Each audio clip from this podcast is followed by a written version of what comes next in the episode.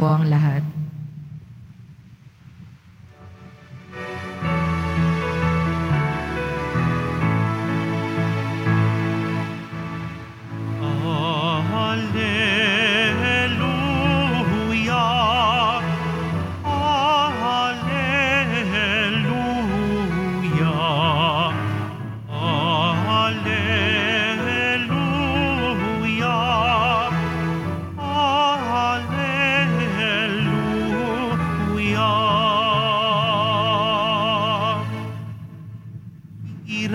Tayo ni Kristo upang mamungang totoo bilang mabubuting tao.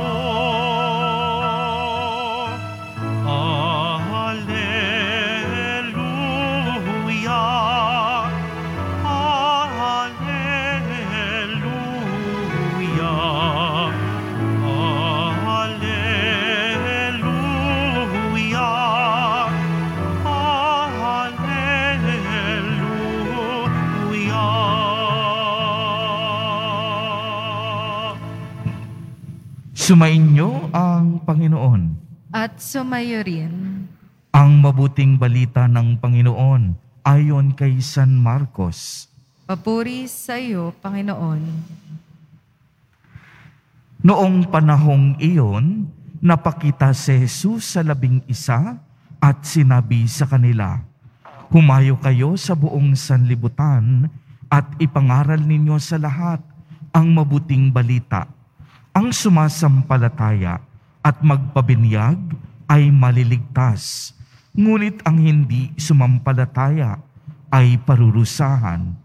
Ang mga sumasampalataya ay magtataglay ng ganitong tanda ng kapangyarihan. Sa pangalan ko'y magpapalaya sila ng mga demonyo at magsasalita ng ibang wika. Sila'y hindi maaano, dumampot man ng ahas o uminom ng lason, at gagaling ang mga may sakit na mapatungan ng kanilang mga kamay. Ang mabuting balita ng Panginoon. Pinupuri ka namin, Panginoong Heso Kristo. Magsiupo muna po ang lahat. Magandang umaga po sa inyong lahat mga kapatid kay Kristo.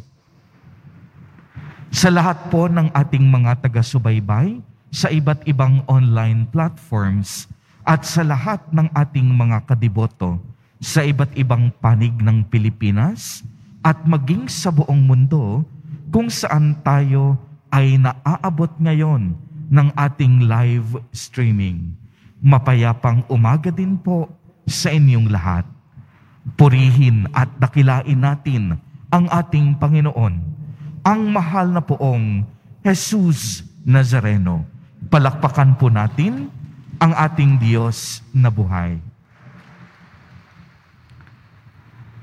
Tunay nga pong tayong lahat ay tinipon ng ating Nuestro Padre, Jesus Nazareno, upang tayo ay magpasalamat, magbigay ng papuri at magbigay ng parangal sa ating Diyos Ama. Kaya nararapat lamang na sa pagdiriwang natin ng ating banal na Eucharistia ay isama po natin sa ating mga panalangin at sa ating mga intensyon ang mga kapatid, kamag-anak at kaibigan nating may mga sakit at may karamdaman.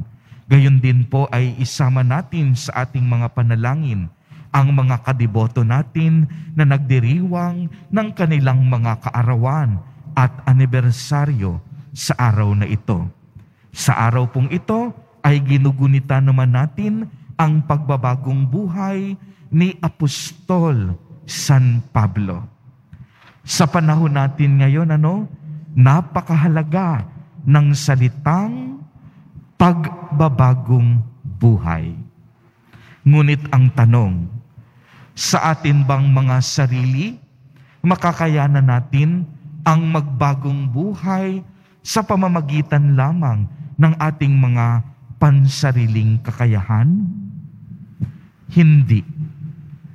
Kailangan muna ng grasya at pagpapala mula sa Diyos. Ang pagbabagong buhay po ay isang imbitasyon at paanyaya sa atin ng ating Diyos. Kung mapapansin po ninyo sa unang pagbasa, ay inilahad ang buhay ni San Pablo.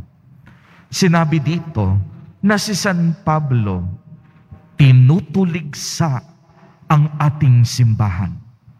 At sa kanyang panunuligsang ito, marami siyang napapatay, marami siyang naipabilanggo dahil sa mga Kristiyanong sumusunod at sumasampalataya kay Kristo. Bilang tagausig, kalaban niya ang simbahan. Bilang tagausig, hindi niya pinaniniwalaan si Kristo. Ngunit ano po ang nangyari? Nagpakita sa Kanya ang ating Panginoon sa pamamagitan ng nakakasilaw na liwanag. At ano ang tinanong sa Kanya? Saulo, bakit mo ako inuusig? Ito ang katanungan ng ating Nuestro Padre, Jesus Nazareno. At dito, nabatid ni Saulo ang paanyaya ng pagbabagong buhay. Kaya nga ano ang mahalaga sa pagbabagong buhay? Tatlong simpleng punto. Lagi ko na itong nababahagi. Unang-una, upang tayo ay magkaroon ng pagbabagong buhay, nararapat tayong magsisi sa ating mga kasalanan at magbalik loob. Anong ibig sabihin ng pagsisisi? Inaamin natin ang ating mga pagkakamali, ang ating mga kahinaan, ang ating mga karupukan sa ating Panginoon at tayo ay buong pusong humihingi ng kapatawaran sa bawat nating kasalanan, pagkakamali at pagkukulang sa ating Panginoon. At kasama ng pagsisisi, ang pagbabalik loob. Maraming tao nagsisisi sa salita, ngunit hindi sinusundan ng gawa. Ang tunay na pagsisisi, nagsisisi sa isip, sa salita, at nagbabalik loob sa pamamagitan ng kaniyang paggawa.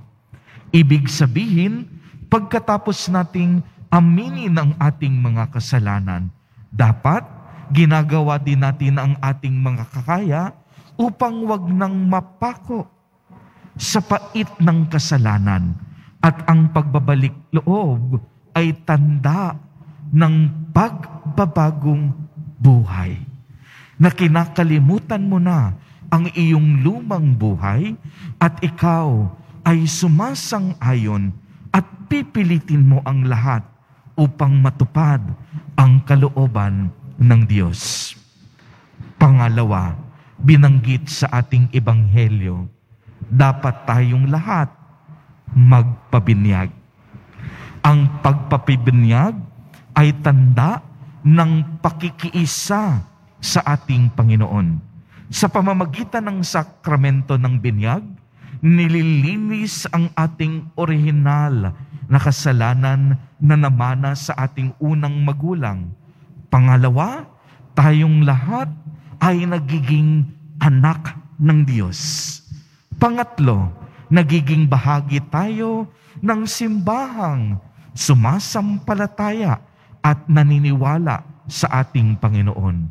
At pang-apat, tuwing tayo ay binibinyagan, tayo ay nakakatanggap ng tinatawag nating spiritual mark na kung saan tayo ay nagiging bahagi ni Kristo sa kanyang pagiging hari, pari, at propeta.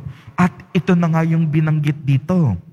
Kung kayo ay nabinyagan na sa pangalan ng Panginoon, kung tayo ay nabinyagan sa pamamagitan ng tubig at ng Espiritu, magkakaroon tayo ng kapangyarihan.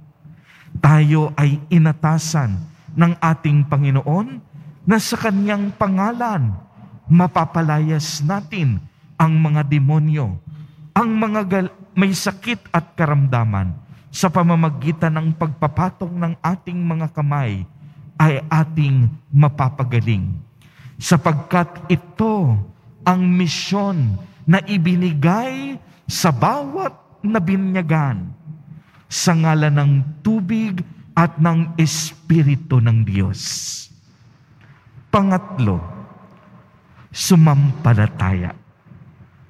Hindi natatapos sa pagbabalik loob sa ating binyag ang ating mga gawain. Dapat ang ating pananampalataya matibay at matatag. Ano ang ibig sabihin ng pananampalataya? Ang pananampalataya ay pagtitiwala sa Diyos.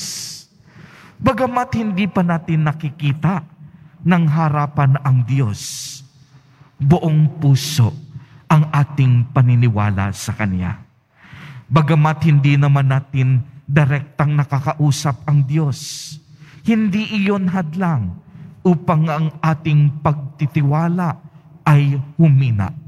Naniniwala tayo, bagamat hindi pa natin nakikita ng matang tahasan ang ating Panginoon.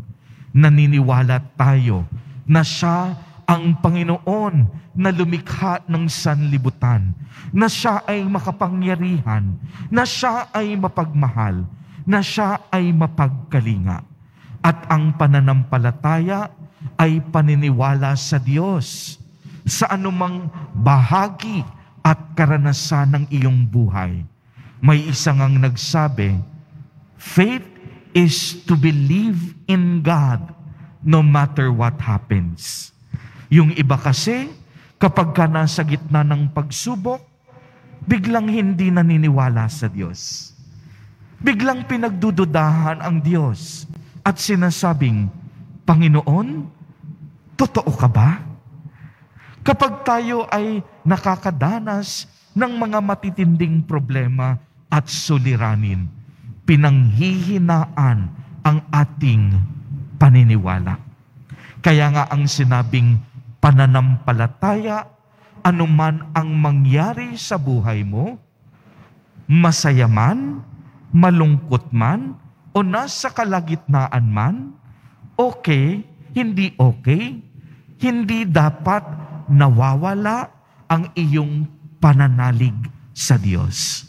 Dahil alam ng puso mo na kailanman hindi ka pababayaan ng Diyos. Sa bawat oras, sa bawat sandali, at sa bawat segundo ng iyong buhay, makakaasa ka na mahal na mahal ka ng Diyos. Pagbabagong buhay, isang hamon sa atin, isang grasya at biyayang mula sa Diyos. Mga kapatid kay Kristo at mga kadiboto, tanggapin natin ang biyaya ng pagbabagong buhay sa pamamagitan ng pagsisisi at pagbabalik loob sa ating pagpababinyag at higit sa lahat sa ating matibay at matatag na pananampalataya. Amen. Purihin at dakilain natin ang ating Panginoon.